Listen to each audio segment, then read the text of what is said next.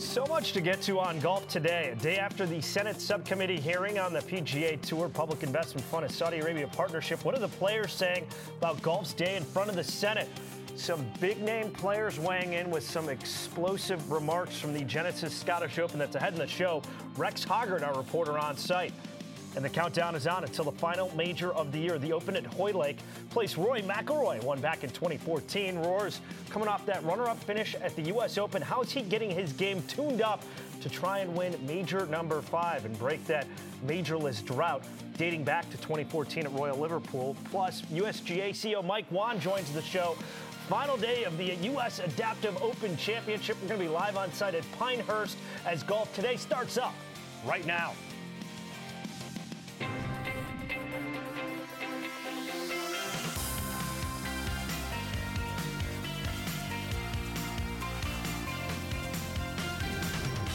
Golf today.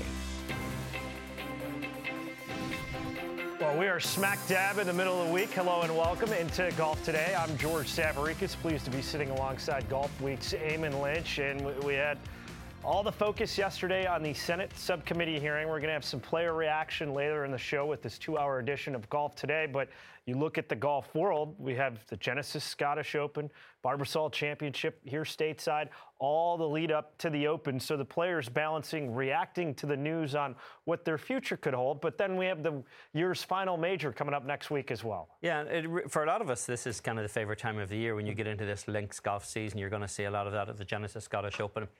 This week, we only really get 2 weeks of it now, and then we start to look towards the Senior Open, some years the Women's Open as well. But the Genesis Scottish Open is usually a good barometer of where guys are faring as they head to Hoylake next week. And I saw some videos from Hoylake last week where it was raining, it was looking a little lush out there in terms of the rough.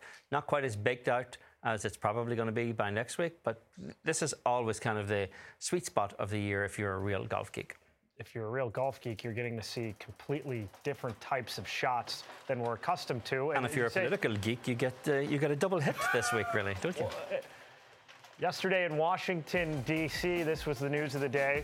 PGA Tour board member Jimmy Dunn, along with PGA Tour Chief Operating Officer Ron Price, testified in front of the Senate subcommittee on investigations to provide details into the framework agreement the Tour entered into with the Public Investment Fund of Saudi Arabia.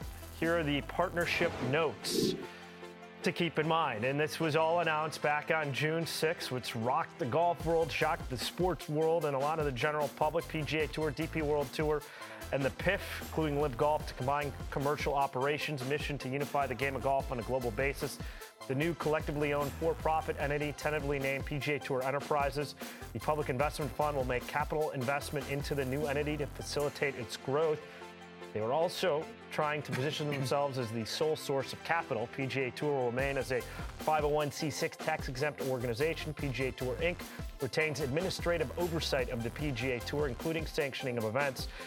They mutually agreed to end all litigation between the participating parties, and the process to be established for players to reapply for PGA Tour or DP World Tour membership. That's after the 2023 season at the end of the year. So in case you missed it, here are some of the memorable moments from yesterday's hearing. We believe we've done everything we could possibly do to defend what we stand for, including spending tens of millions of dollars to defend litigation instigated by Live Golf. And that's significant funds that were diverted away from our core mission to benefit our players and charity. As part of the litigation, we were successful in securing a court ruling that the Public Investment Fund was not protected under sovereign immunity with respect to litigation discovery and potentially liability. That's something which had never been done before in the United States. Meanwhile, we've seen continued strength of the Tour thanks to the loyalty, talent, and performance of the remarkable players we are proud to call members of the PGA Tour. Senator, we have not taken any funding. All we've done is settle the litigation and enter into a framework agreement in which the PGA Tour will be the clear leader of professional golf going forward. But there is an understanding that PIF will contribute an investment to the PGA Tour and the entity that will control it. They will not be contributing to the PGA Tour. It will be a PGA Tour control subsidiary, and any funding. What is the amount of the Saudi investment that is going to be made? That has not been determined yet, Senator. Has there been any discussion of what that amount will be? It would be. There's been discussions. It would be a significant amount, north of. What are the amounts that have been discussed? North of $1 billion. We have no agreement. We have agreement to possibly get to an agreement. So, I think the way it was announced, which was really bad. Okay, everybody jumped to a conclusion. Maybe even this body that they're selling to the. We're not. But we are really trying to figure out the right thing to do for our players and the global game of golf. And by the way, we'll try hard to get an agreement, and I'm hopeful that we will. If we don't, we'll have to go through some other. We'll have to accept that we're going to have to go back and compete, and we'll have to do it, and we'll do it. I think the PGA Tour definitely stays intact and becomes more powerful, and I hope that. In a more constructive way, Yasser gets a more productive role in the game of golf, because I think the PGA Tour product is vastly superior. That's my opinion. Some of the highlights from yesterday. Now that we've had a day to digest everything, Where do you stand on how everything unfolded, and then also the documents that we were able to see as well? I was struck by how many assertions we heard yesterday from almost everyone in the room that were at best assumptions. I mean, we constantly heard about the $700 billion fund allied against the tour, which is vastly overstating the threat that's out there and the staying power of it. The entire Saudi fund is not directed at the PGA Tour. But there was this assumption as well that the investment fund would continue to fund Liv if this deal doesn't happen, which may or may not happen, but it's a struggling product.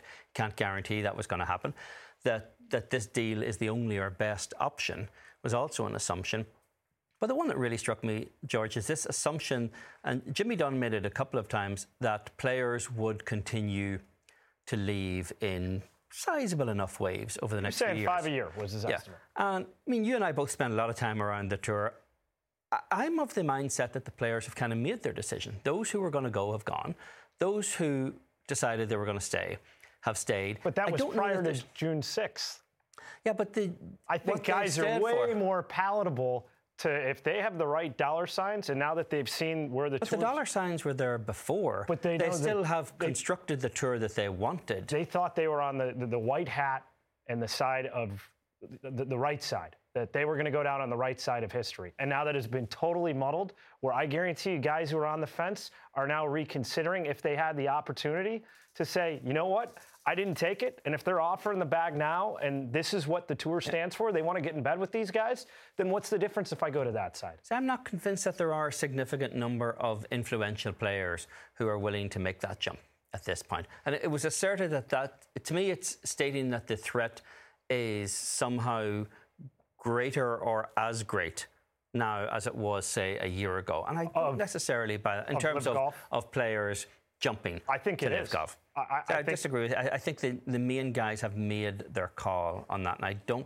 You might get a couple of them who would be inclined to go, but I don't see anyone significant making that jump. I think we're going to hear from some players later in the show that would demonstrate maybe... where they stand with how everything's unfolded and with PGA Tour Commissioner Jay Monahan coming next week. But I don't think you can confuse a lack of confidence in the Tour leadership with necessarily, or the way the Tour is run, with the desire to jump. I think that a lot of people are going to be unhappy with how the Tour is doing things. But ultimately, we're going to get to a point where we see whether or not the deal that PGA Tour thinks it has is the same deal that Yasser Al-Rumayan thinks he has. Question for you, and I was thinking about this heading into work today. Do you think the deal has a better chance of going through, or that the players have a better chance of regaining confidence in the PGA Tour dynamic, regardless of if the deal occurs or not? That's a tough one. I think it's a real uphill struggle for both. I think this deal is a long shot at this point. I think it faces a lot of hurdles.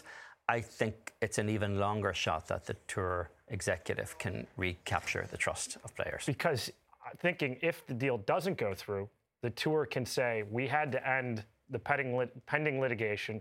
We tried. Now we're going to look at alternative sources of capital. That was part of how everything unfolded over the last 6 or 7 months. But for us to sustain our business, that was the route we had to go.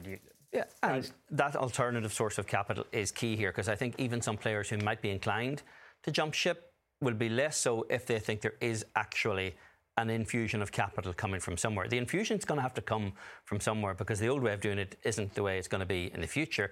The question is, does it have to be that source of capital? Does that mean they're going to jump to live? And I don't necessarily buy that argument. But money's coming in from somewhere.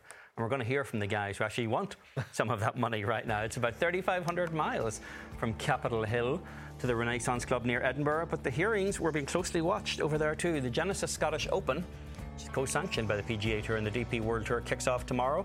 You can catch first round live coverage Thursday, 8 a.m. Eastern Time, right here on Golf Channel. And here are some of the notables in the field. The defending champion, Xander Schauffele, the world number one.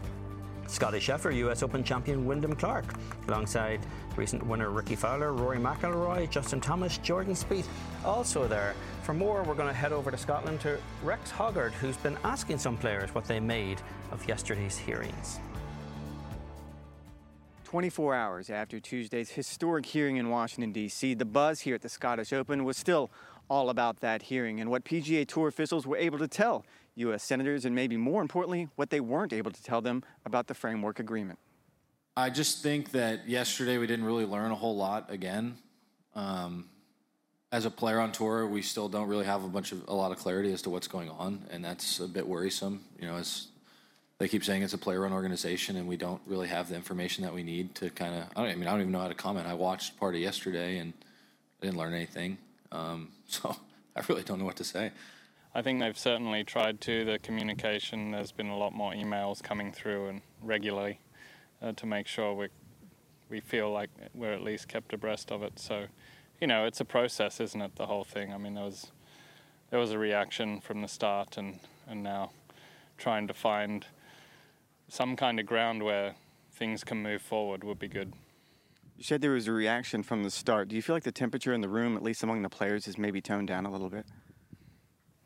I think that's probably right, but that normally happens over time. But I don't think any of the actual position seems to change, but I don't know that for sure either. So, you know, still trying to fully understand the framework and hopefully we can move forward and get some resolve on things soon so we don't have to keep doing this. What do you think the next step in the process is? You are a member of the PAC and you will go to the policy board next year. Do you have any idea? Yeah, hopefully it's all solved before I'm on the board next year. Look, I don't know. I mean, I think that the tricky thing for a few guys who are on the pack and certainly on the board is kind of balancing actually playing golf and, you know, managing this. It's a lot that's come onto their plate and, you know, for this week and next week, I'd like my head to be squarely into the golf. I can totally see why guys would be a little worried with not knowing how it all works out and what the details look like going forward. I mean, how does the PGA Tour look like it does today? Is there massive changes to the PGA Tour? You know, maybe not next year, but in the years to come. You know, what does the financial side of it look like? What does the playing side of it look like? What does the guys who went to live, what does that look like in sense of incorporating them back into the PGA Tour possibly? So there's a lot of details and, you know, for me, you know, obviously I've talked enough about this over the last, you know, year, 18 months, and I'm sort of burnt out from it, to tell you the truth. And I'm just sort of, I'm always a very optimistic and glass half full kind of guy, and I believe the PGA Tour is doing the right thing and they're going to figure it out and have the best interests of the PGA Tour going forward. That's the way I've always looked at it. And, you know, they haven't shown me wrong in my 14, 15 years on the PGA Tour. And, you know, have I been slapped in the face a few times with some things they've done? Sure. But for the most part, I think it's always been for the betterment of the PGA Tour. And you know, I'm hoping that this deal is for the betterment of the PGA Tour and the longevity of the PGA Tour going forward. So, you know, like I said, I'm always on the positive side of things, and, you know, I'm not one of those guys that's sort of looking at the negative or being pessimistic about it. So, and, you know, if I get called out, I get called out for it at times. But, like I said, I got to believe that the people I know at the PGA Tour are not only as a sort of working relationship, player to, you know, executives, but also some of those are become really good friends of mine living in Ponte Vedra, and I know them on a personal level. So, I know, you know, they're always trying to do best for the PGA Tour and the players, and I think they will, as they always have done. Well, yeah, sure. I think from the very get-go, to have the independents on our board and the player board members have no idea that it was going to happen is, I think, relatively unusual for a business. And then since then, just, you know, with our commissioner having to leave for health reasons, and then just the continuation of hearing and seeing things about certain categories of what the deal might be different week to week. You know, we just don't really know what's going on. I think getting into a position where communication is better leaves us in a position to where we could actually even see if we want to entertain what this could look like. And that's, this has nothing to do with the agreement itself. I mean, it's simply just getting open lines of communication on a member-run organization at the board level, and before we could even decide if this would be something we'd even want to even entertain. So we're put in a position, you know, in a place where we may or may not have even wanted to decide this, and it looks like we wanted to do this, and a lot of people are upset because we made the decisions not to, you know, to go to live for any number of reasons that people had, and all of a sudden, you know, it kind of comes back around and makes us look bad when we haven't even had any say in it. So that part's tough. We feel like we're in between a little bit of a rock and a hard place. I think there's some good that can come out of it, but it's going to require quite a bit of work between the players and our board pretty soon. Now, you hear players talk about improved communication since that framework agreement has been announced, and probably a primary example of that is what's happening this week at the Scottish Open. There's multiple tour officials here talking with players about what the next step is. Probably the biggest part of that is to improve communication and try to change the narrative, both with the media and the players. Communication top of mind. Players feel like they weren't involved in the process. When you hear those comments from Jordan Spieth, Scottie Scheffler, what comes to mind? Scottie Scheffler is describing something as worrisome. The Tour has a problem because he's always the most easygoing, upbeat, inoffensive guy. But two guys there, Scheffler and Spieth, reminded the Tour that this is a member-run organisation. And Spieth also used the phrase that it's, I think he said it was sort of relatively unusual to have a member-run organisation, and not even members of the board knew what was happening here. The secrecy, the means by which the deal was reached is still rankling, guys. The process is what they're angry about. But they're also, you can tell there even from Jordan Spieth, they're deeply suspicious about what the potential content of the deal is. And this perception that they're being made to look like fools, that they made a wrong business decision, and the Tour has suddenly done an about-face on them and hung them all out to dry. That perception is growing. There's just a sense of restrained, I wouldn't necessarily say it rises to anger. It's somewhere between disappointment and a little bit of irked. Do you know these players? Why this was able to happen? I'm going to give you three letters here. CBA. PGA Tour doesn't have one. There's nothing collectively bargained. When the players say they had no oversight, the players needed to take that next step when they first tried in the 90s to unionize, or in the last 5 or 10 years, but you never had top-down cohesion where the guys moved in lockstep and have 30 or 40 say, you know what, we're not playing X or we're not doing Y. We want to have a seat at the table to make sure our rights are properly heard with a player representative. So when they say that they're not included in these discussions, if you look at Major League Baseball, longtime announcer Red Barber back in 92 said Babe Ruth, Jackie Robinson, and Marvin Miller, who was the lead player rep, in their collectively bargain negotiations for a 20-year span, started free agency, were the three most impactful baseball players of all time. You don't have that when it comes to the PGA Tour. You can argue they have five seats on the board. The problem is that two members of the board did an end run around the entire rest of the board. But nothing's collectively bargained there. That it can just be unilaterally bargained. And that's why the players, when they feel like they have a seat at the table, they clearly do not, as we've seen. At the end of the day, it's a small room where the, quote, like, I don't want to call it the adults, but a small subset makes a decision that has a ripple effect for the entire PGA Tour membership. So while they give these platitudes of it's a players-run organization, we saw on June 6th with the announcement, that's not necessarily the case. Let's get some additional reaction from Xander Schauffele. Have your feelings or trust level in Jay changed? Thanks, Doug. Yes. Yes, they have.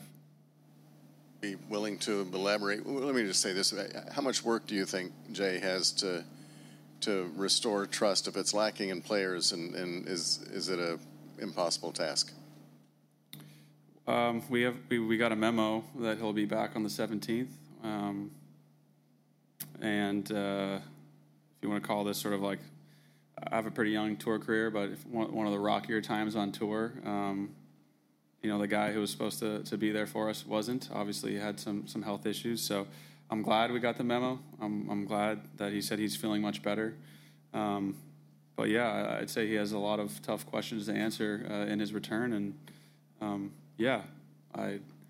I don't trust people easily.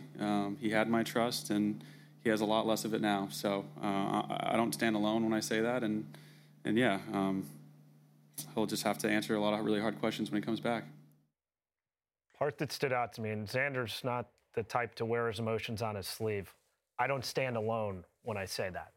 No, he certainly doesn't. And I would even put these kind of comments in the context of Randall Stevenson's resignation from the PGA Tour's policy board, in which he resigned over three issues. One of them, he cited the moral issue, which I don't really think holds a lot of sway among a lot of players. But the other two he cited were that the board needs new governance, that these kind of little cells can't operate within the board without the full consultation, and that the source of alternative financing, other than the Saudi PIF, should be investigated. And I think that's probably a sentiment that a guy like Xander and some other players are going to subscribe to, that you should at least interrogate the options. Don't present us with this kind of fait accompli here. But to this idea of whether or not the players need a union, I'm all for something like that. But I think it should be pointed out that this has been going on in a heated manner in various spells for probably the best part of 3 years at this point. And a lot of players had the opportunity to get involved, to try to reshape their own tour. They're benefiting from that reshaping that has happened, but most of them didn't actually take any part in that. They want to give a thumbs up or a thumbs down to whatever is presented to them, but some of them outright held their own tour hostage for that 3 years by trying to play them off against the Saudis and say, well, we might go, we might not. But rather than just say, you know what, this is where I'm staying, I'm going to make this tour better. And now they're just sort of complaining that this process has gone into this bizarre cul-de-sac and where it should not have gone, and there are a lot of people to blame for it, but the players owe some of that blame too. I'd say both sides are culpable as far as the players, like I said before, being fully invested in what was transpiring over the last 3, 4, 5-plus years for the tour to then get to this point. But it's not like the tour was necessarily letting all the players peek in the hood and look at a line item. They don't do transparency. Line item P&L of how they were operating per year. So both sides share some of the blame that ultimately led to this point. And then you have this at least ripple effects or certain fractures now with the breakdown in communications. And I understand why the players feel chafed. But I do think the players also need to look in the mirror to have a complete understanding with some clarity and context on the decisions that have been made, not just in the last 6 to 12 months, but the last 20, 30 years, to then have them standing where they are right now. It's a good thing there's a lot of blame to go around, because the blame game is starting right now. Well, we're going to go from the birthplace of the game in Scotland. We're headed to the home of golf in America. It's Pinehurst, where the second U.S. Adaptive Open is taking place. Some remarkable stories can be found at number 6 this week, and we're going to hear some of them right after this break.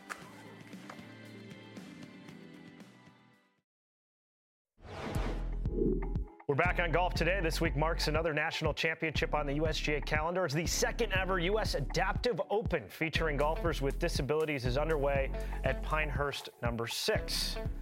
So with that, let's now say hello to our guy, Andy Stevenson. Andy, on site all week in Pinehurst. We're a little jealous here back on the set at Golf Today as you've been taking it all in. What's the week been like so far, Andy? Afternoon, guys. Yeah, afternoon, everyone. It's been a fantastic week. You know, we hear a lot, even this week, the phrase kind of growing the game of golf and golf for good. Well, this event is growing the game more than anything else. And I think the spectators who we've seen in greater numbers today, actually, for the final rounds, and all the volunteers here, everybody who has been here at Pinehurst No. 6 this week has seen some amazing things and been inspired to take what they've seen back to their own golf clubs and talk about this event and share videos of it. And people have been coming up and thanking us for our coverage on the Golf Channel. So it's been a superb week. And as I said right from the start on Monday, you know, to the players and everyone here, this feels like a major championship. Speaking of taking things from Pinehurst home with you, Andy, we've seen a lot of incredible storylines to follow this week. What are some of the ones that have really stuck with you?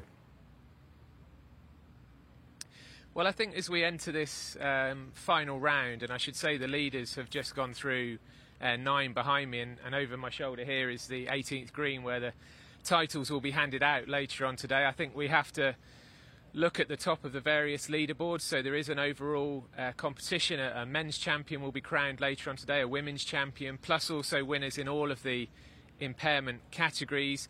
You look at people like Curtis Barkley, who is leading the men's short stature competition. He's a Canadian. He's +3 overall through 9 today.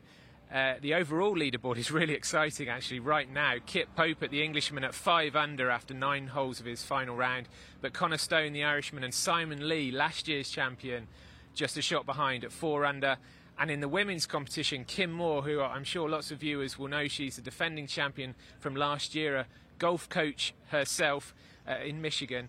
She's at 11 over par, but she's chasing Ryan Jackson for the women's title. Jackson at 8 over par. They've both played 11 holes today. Andy, earlier today you caught up with one of the contenders, Mike Brown. What more did you learn from him? Well, it was great to spend a bit of time with Mike. I met Mike actually at essentially the British or European equivalent of this tournament, the G4D Open, which was held at Woburn back in my home country of England in May. So I met Mike there. It was great to catch up with him on the range this morning. He's currently 2 under par, so only a couple of shots off the overall lead, and as you'll hear, he has been having a great week. Yeah, it feels like a proper, you know, like a PGA Tour event. It's, you know, it's our major, and it's such a privilege to be here. So yeah, I'm just hoping I have a good round today, and you know, be worthwhile coming. Talk us through your 2 rounds so far and how you feel about the way you play. I've had 2 rounds that really could have been amazing rounds. I mean, they're really good rounds. I'm 2 under at the moment, so I've shot a level and 2, but I've got to 4 under on both days, and I've faded on the last 3 holes every day, so I've got a bit more food in me today, so hopefully we can just progress and not make some mistakes on the last few. And for people over here in the States who might be seeing you for the first time perhaps on the Golf Channel, just take us through your backstory. So I'm ex-military myself. I got injured in 2011. I broke my leg and got an infection, and then in 2014 I had my leg amputated and took up golf. So I took up golf just for rehab and sort of to get me out of the house and to meet new people, etc., because pretty much leaving the military I'd lost everything really. And then I progressed, and then 2 years later I turned pro. So you know, I love it. I love the people I meet. I know I've lost a leg, but I'm so fortunate in what I've done to meet some amazing people within the golf industry, and I just love it. It's my life now. And that's interesting that you took up golf after acquiring your disability. Yeah. That's not the case for all of the players here. How does the prosthetic leg on your left side affect your game? I don't really know, because I didn't really play before, but from watching other people and that, it's like, so getting into my left side and uphill and downhill lies, just unawkward lies basically, getting in and out of bunkers, etc. You know, there's a lot of other things that can hinder me, but we don't let it affect me, and I just get on with it and hope for the best. And I know we share a sad connection in a sense. We were talking about it on the putting green the other night. I know my dad died last year, and I know yours did as well. Yeah. So how does this tournament make you feel from that respect personally? Yeah, I'm proud to be here, so I'm going to do it for him. So, and what kind of score do you think you need to shoot today? I know I need to go low today, so I need my best game today to beat these guys, because there's some amazing golfers here, and to be in fourth place in this field is it's no mean feat. So I need a low one. So let's go do it. So that's Mike Brown, who's only a few shots off the lead at the moment at 2 under par. And I think it's just really interesting hearing him talk there about how he lost a leg in the military through an infection, actually, after injuring his leg. And he took up golf as part of his rehab.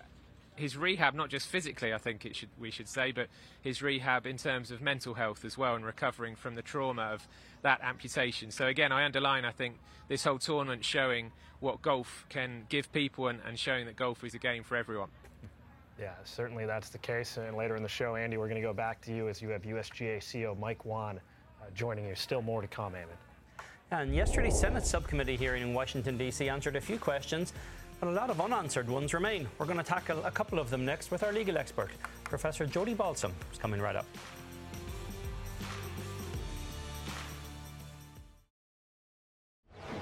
We have no agreement. We have agreement to possibly get to an agreement. So I think the way it was announced, which was really bad, okay, everybody jumped to a conclusion, maybe even this body, that they're selling to the. We're not, but we are really trying to figure out the right thing to do for our players and the global game of golf. And by the way, we'll try hard to get an agreement, and I'm hopeful that we will. If we don't, we'll have to go through some other. We'll have to accept that we're going to have to go back and compete, and we'll have to do it, and we'll do it. An agreement to have an agreement. That was Jimmy Dunn, PGA Tour Policy Board member, yesterday in Washington D.C. We're joined now by Brooklyn College sports law professor Jody Balsam. Jody, how do you think what happened yesterday will impact this movement towards a definitive agreement between the PGA Tour and the Saudi Public Investment Fund? Yesterday's hearing crystallized that the PGA Tour PIF partnership raises serious questions about human rights, about foreign influence, about antitrust. And if they weren't aware beforehand, they are now, that their negotiations are going to need to take those questions into account. How are they going to design a deal, a final deal, with the deadline of the end of this calendar year that will satisfy those concerns? And I'll jump in and address the antitrust concerns first. So you're aware sports mergers have a history of significant antitrust scrutiny in football, basketball, hockey. There is a pending Department of Justice antitrust investigation into this partnership. So what do they have to do in terms of the deal they strike, the definitive agreement they reach, to address those concerns? Well, first of all, the deal has to benefit consumers in terms of the quality of the athletic contests and the availability and the cost of that product, because antitrust harm is measured in, for example, providing fewer events and fewer options for consumers. Are there going to be more or less tournaments and other ways for the consumer to interact with professional golf? The other concern is that LIV spent the past year calling the PGA Tour a monopoly, and the combined entity will be even more dominant. So they have to ensure that they are going to be sensitive to the needs of their players, sponsors, and media rights, and avoid abusing that dominance. They have to continue to innovate, to increase output. And on the plus side, in antitrust terms, what the combined efforts will deliver to consumers is what fans want in terms of seeing all the best golfers compete against each other in the same event. So there are pluses and minuses to take away from yesterday's discussion, especially on the antitrust front. And it will be of great interest to the Department of Justice to mine that testimony for evidence that this agreement will deliver what consumers want.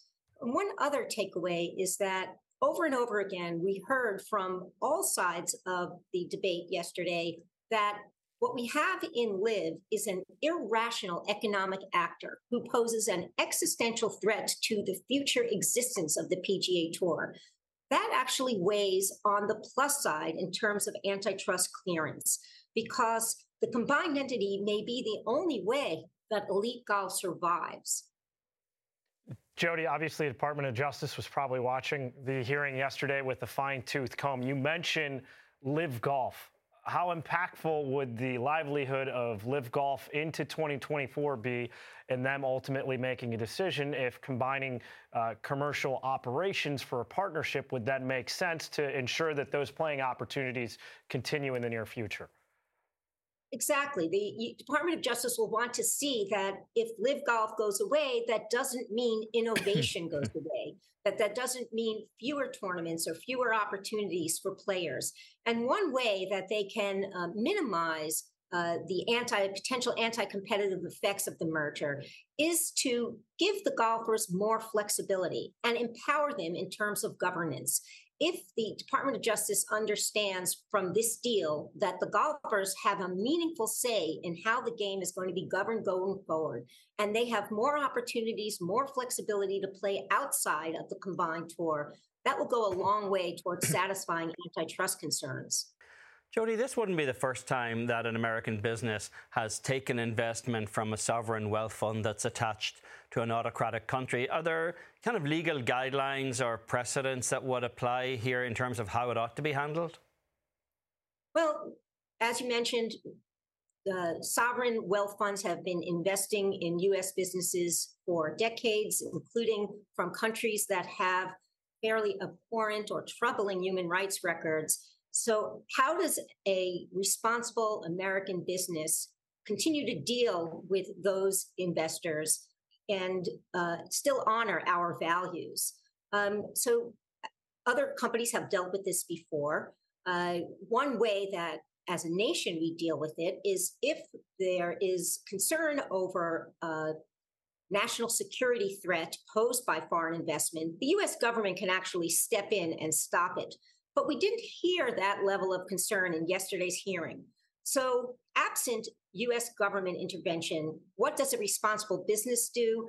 Best practices established in other industries include demonstrating that the entity takes human rights seriously. And certainly one way that professional golf can do this is engage in some reforms on their own home front first, address golf's own history of exclusion and discrimination.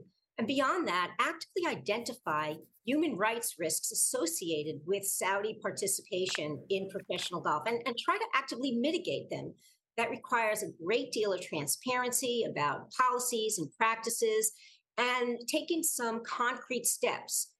For example, one that has been suggested is don't hold a tournament in a jurisdiction that uses forced labor to maintain golf courses. And seek knowledge and insight from experts in Middle Eastern affairs and from nonprofits whose work addresses these issues. Jody, Democratic Senator Richard Blumenthal from Connecticut, who is the Senate subcommittee chair, gave us the goodbye for now, teasing a potential future hearing. If and when PGA Tour Commissioner Jay Monahan is involved down the road, if they have a subsequent hearing, what do you expect we would hear out of Jay Monahan? Well, what I expect from the hearing is more of the same, is Congress putting the screws on the PGA Tour to attempt to influence the negotiations and the shape of a final deal and how the combined entity will operate. I don't think there'll be any surprises. I don't think the questioning will go into areas that weren't already covered, but I think that they will insist on having the commissioner show his face in these hearings.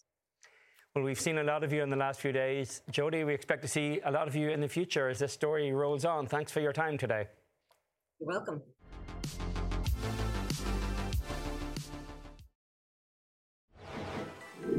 For the second time in 3 days, Mike Whan is going to crown a national champion. The USGA CEO is going to join us from Pinehurst No. 6. That's where the U.S. Adaptive Open final round is underway.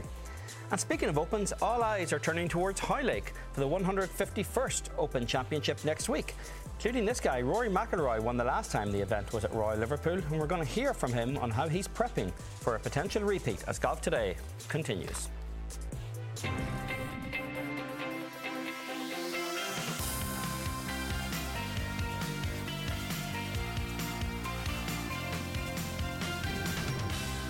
today. 1 hour down, and we are making the turn on Golf Today. 1 hour still to go. George Savarickas is hanging with Eamon Lynch. So much going on in the golf world, but we do have a USGA championship this week, and it's a rare championship Wednesday here on Golf Today. So, Eamon, let's head back out to Pinehurst with our guy Andy Stevenson, who's been covering the Adaptive Open Championship. Andy, joined by a friend of the show.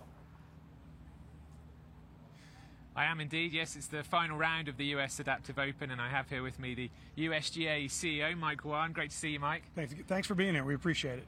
Well, it's wonderful that you're here to witness the champions being crowned, and it's been a great setup this week, great environment. How proud are you of what the USGA have done here? Yeah, it's been a great week. I said this last year, we thought we were doing this for the athletes, and obviously this is about them.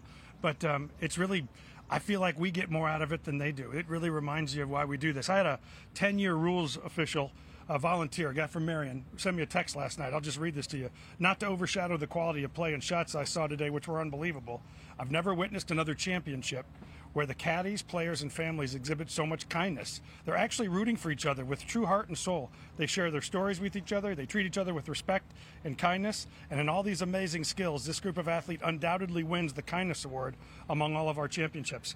I couldn't say any better than a volunteer texted me last night. I think the camaraderie that you mentioned there is so important, isn't it? Because this is a serious golf tournament. You know, the leaders are out there now fighting to win this title, but I think everybody here, you know, from volunteers to officials to players, wants the tournament to succeed, you know, and it's almost right. More important to them than winning the title themselves. We've talked about it in our staff meetings that a lot of times when you go to a championship, you really want to watch tee to green. Here, you actually want to be around green to tee, because those conversations that are happening from green to tee, you learn these incredible stories that are out here. And, you know, when it's tee to green, they're athletes. They lock in and, you know, they're trying to make a number. But you just don't want to miss. And I think you guys have done a great job this week, and we appreciate that, of not just talking about the golf, and the golf is great, but I was saying to our team yesterday, I've never been at a championship and looked at the leaderboard less. Yeah. The leaderboard's important, don't get me wrong, but it's not the power of this week. Yeah. And what are some of the storylines or perhaps some of the players that you've been particularly following this week? Well, I mean, yesterday I got to see Max from Utah, 19 years old, skiing accident last year, shoots 70 in a seated position. I played this golf course a few times. I'd hate to tell you what I shot, but it wasn't 70. And he shot 82 the day before, you know, so said it was the first time he'd ever seen the golf course.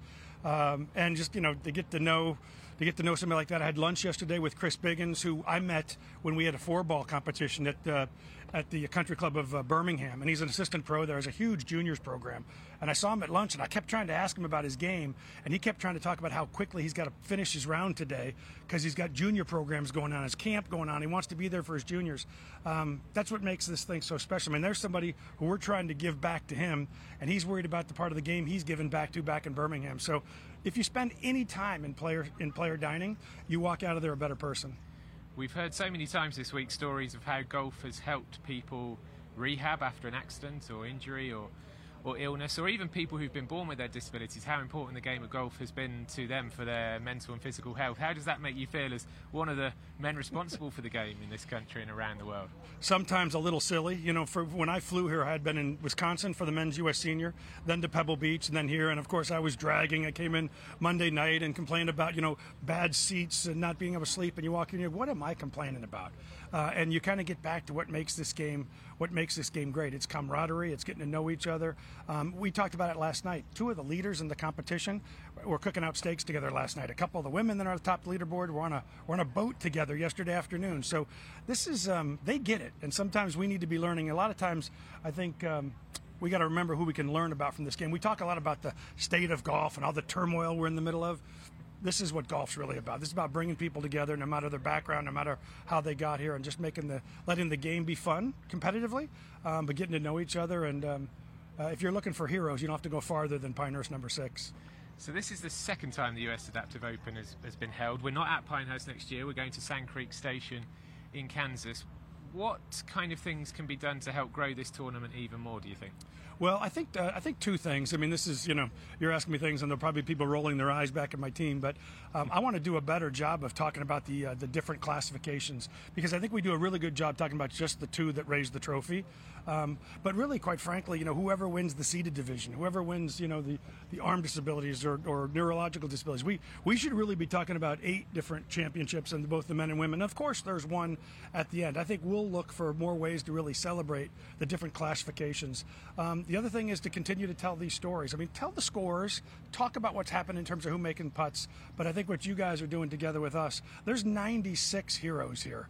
Not one, not two. There may only be 2 trophies here, but there's 96 people that can make the game better, and I think thanks to you guys, we're telling those stories. Well, thank you for your time and to your team as well. It's been a great week, and we're building towards the conclusion of all of those 8 impairment categories, as Mike says, and the overall leaderboard as well. This week, the PGA Tour and DP World Tour co-sanction and host the 3rd Rolex Series event of the year at the Genesis Scottish Open. Some of the world's best players in the field. First round coverage coming your way tomorrow. It'll be a good watch. 8 a.m. Eastern time right here on Golf Channel. We're just a week away from the season's final major. One of the headliners in this week's field who has yet another chance to claim major number 5 after last year's near miss at St. Andrews. That's Rory McIlroy, who had entered that final round tied with Victor Hovland for the lead. Ultimately fell short by 2 to a streaking Cameron Smith, who won the Claret Jug for his first major. Rory's recent results at the Open. You see, last year was a 3rd place finish. You forget back in 2018, he was T2. That run of 16, 17, 18 was top 5 each and every year. Rory won the Open in 2014 at Royal Liverpool. For more on the state of Rory's game as he preps for the Open, let's send it out to Rex Hoggard over in Scotland.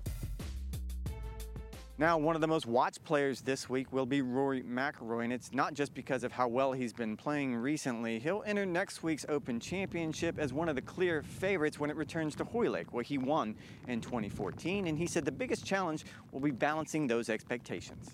Yeah, so I think, you know, having, you know, I played 4 weeks in a row, and then having 2 weeks off where I took, you know, the first week of that 2 weeks completely off. You know, I didn't touch a club for a little bit after that 4-week stretch. And I think just to get some competitive golf under my belt, get a scorecard in my hand and play, you know, it's not pure links at this place, but it's, you know, it's linksy enough conditions. At least you're playing in a bit of breeze and, you know, you're maybe getting some visuals that you would get at a links course. So I think just all of that will obviously be, you know, we'll be good with one eye towards next week and the Open, but you know, it's still a big tournament, and you know, I can make points on both sides of the pond for, you know, looking later down the you know, down the line at the end of the year for FedEx Cup and Race to Dubai and all that stuff. So you know, I think this week serves a few purposes.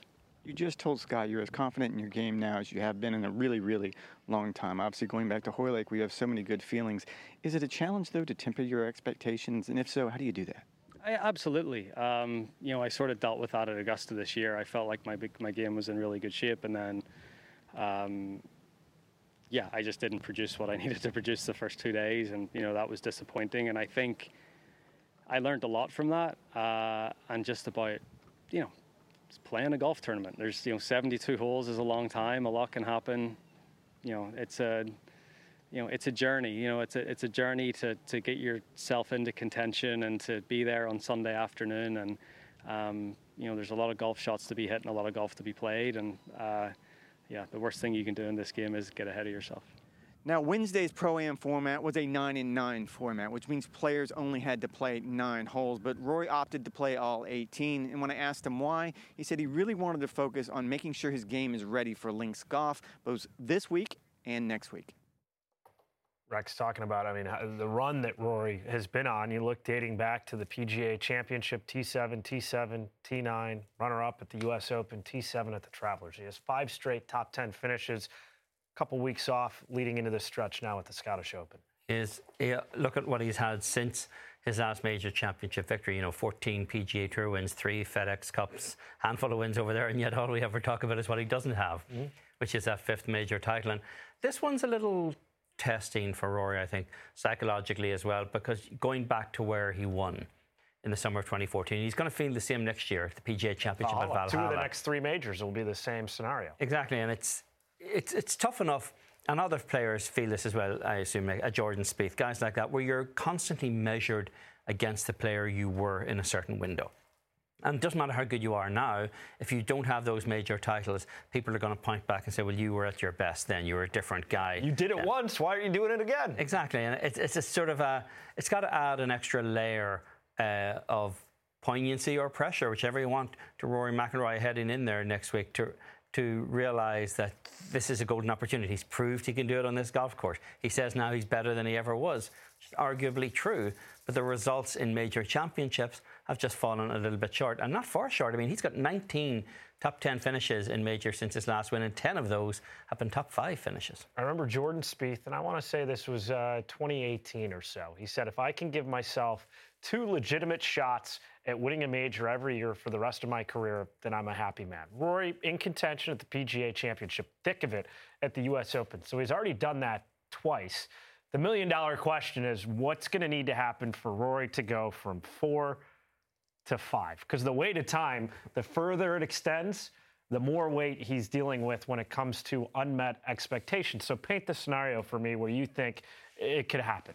Well, I think some careers go in chapters. You look at Raymond Floyd, for example, who won a major early in 1969, didn't win another major again for 7 years, then didn't win a major again after that for another 6 years until the PGA in 82. So you can have chapters, and Rory McIlroy is still only 34 years old, which is basically the age Phil Mickelson was when he won the first of 6 majors. But I do think it's a scenario where he's better coming from behind and charging. What we saw at the Open last year when he and Victor Hovland had a tie for the lead and they were 4 ahead of anyone else, and they both looked so tentative out there. And in Rory's case, there was a certain inevitability about the fact that the putts kept missing the hole, and that he just didn't look as aggressive, as comfortable, as assured of himself as he was in the 3 rounds that led him up there.